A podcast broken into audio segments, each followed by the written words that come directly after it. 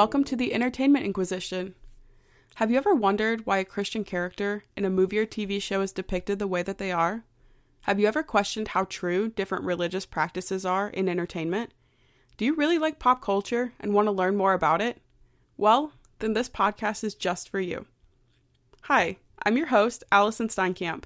I'm a student in religious studies at Iowa State University, and I love movies and TV shows. I'm really excited to begin sharing this podcast series with all of you, and I hope that you enjoy it as much as I do. In this introduction episode, I want to talk about the purpose behind my podcast and a little bit of the history of Christianity in films. Growing up as a Catholic, I was constantly exposed to religious media in many forms. But one thing I always noticed is that Christian made movies are usually super cringy, and movies or TV shows that are made by the secular world and have Christians in them are usually really demeaning or they mock Christianity. So, when my professor told me that I would have to make a final project for my religion and pop culture class, I knew that I wanted to investigate how Christians are portrayed in entertainment and why. How do I start finding answers to my question? Well, I did what every college student does I Googled it. So, after searching Christians in the movies and sorting through all the articles about Christian Bale that came up first, I didn't really find any articles that were helpful. So I did what a real researcher does I used the advanced search feature on the university library website. Now, this did actually help me find some information. When filmmaking first became a reality, lots of producers turned to Bible stories. There were two main reasons for this, as Peter Dans talks about in his book Christians in the Movies. The Bible was filled with lots of memorable, dramatic stories. And because of all the publicity that had accumulated over 2,000 years of people reading the Bible, Making these stories into movies was a no brainer. Between World War I and World War II, Christianity was respected in films.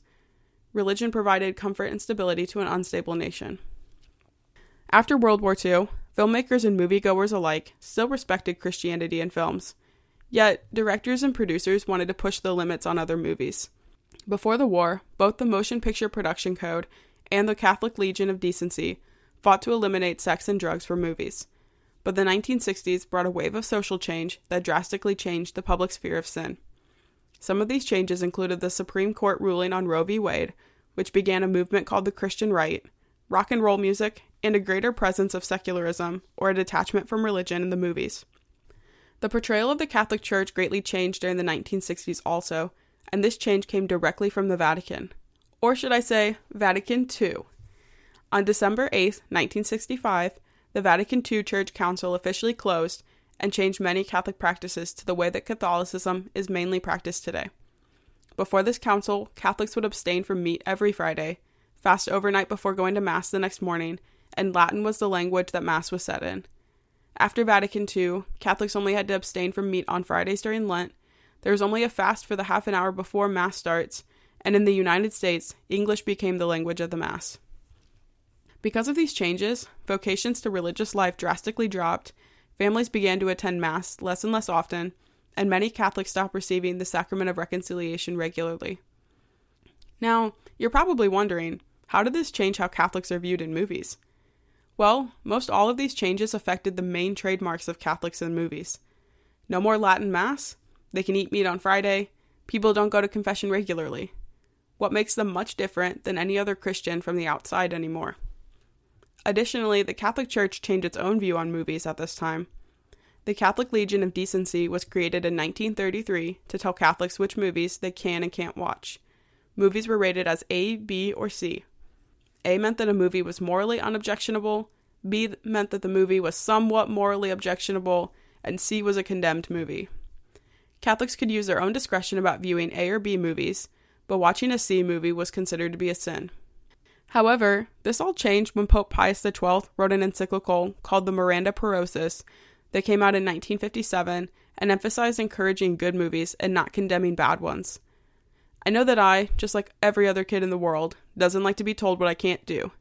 So I'm assuming that the C movies became the most popular with Catholic rebels, and Pope Pius's response was to not make movies condemned and they wouldn't be so sought after anymore.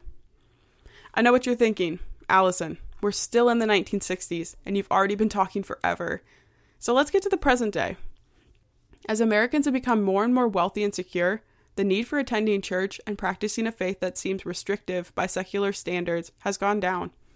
the United States has become a more secularist nation in the recent years. But religion still persists in the media. Americans want to have equal shares with respect to material issues, such as equal taxation and access to education, but also honor distinctiveness in matters of the heart and soul, as Bernard Beck talks about in his article, Has Anybody Seen My Old Friend Jesus? Essentially, this means that Americans actually like to see cultural differences outside of the political sphere. Early Christian stories, such as The Greatest Story Ever Told or Ben Hur, the original one, did not offend most viewers despite the Christian themes. Liking these movies did not mean that someone was condemning other religions. Movies like My Big Fat Greek Wedding challenge social issues related to religion, like mixed marriage. More recent Christian movies come under lots of scrutiny because these movies are talking about some crazy important stuff salvation, transformation, and eternal life. How was God portrayed in these movies? God was first seen interacting with humans through angels in the form of ordinary humans, like in It's a Wonderful Life and Angels in the Outfield. More recently, God himself has been seen as a normal guy, or Morgan Freeman, in movies like Bruce Almighty and Evan Almighty. Audiences have not had any problems with these depictions of God, but what really grinds people's gears is portrayals of Jesus. I think it's really interesting that there is such a differing level of concern between the two. Movies can't make jokes about Jesus, or audiences just hate the movie, as can be seen in the outrage after Life of Brian was released. There are some movies and TV shows that Christians really like Jesus in, such as The Passion of the Christ and the more recent TV show The Chosen. How are Christians depicted in entertainment? Fundamentalist Christians are usually depicted negatively as charlatans and mean hypocrites. Protestant groups have actually disappeared from movies, with the exception of a pastor at a wedding.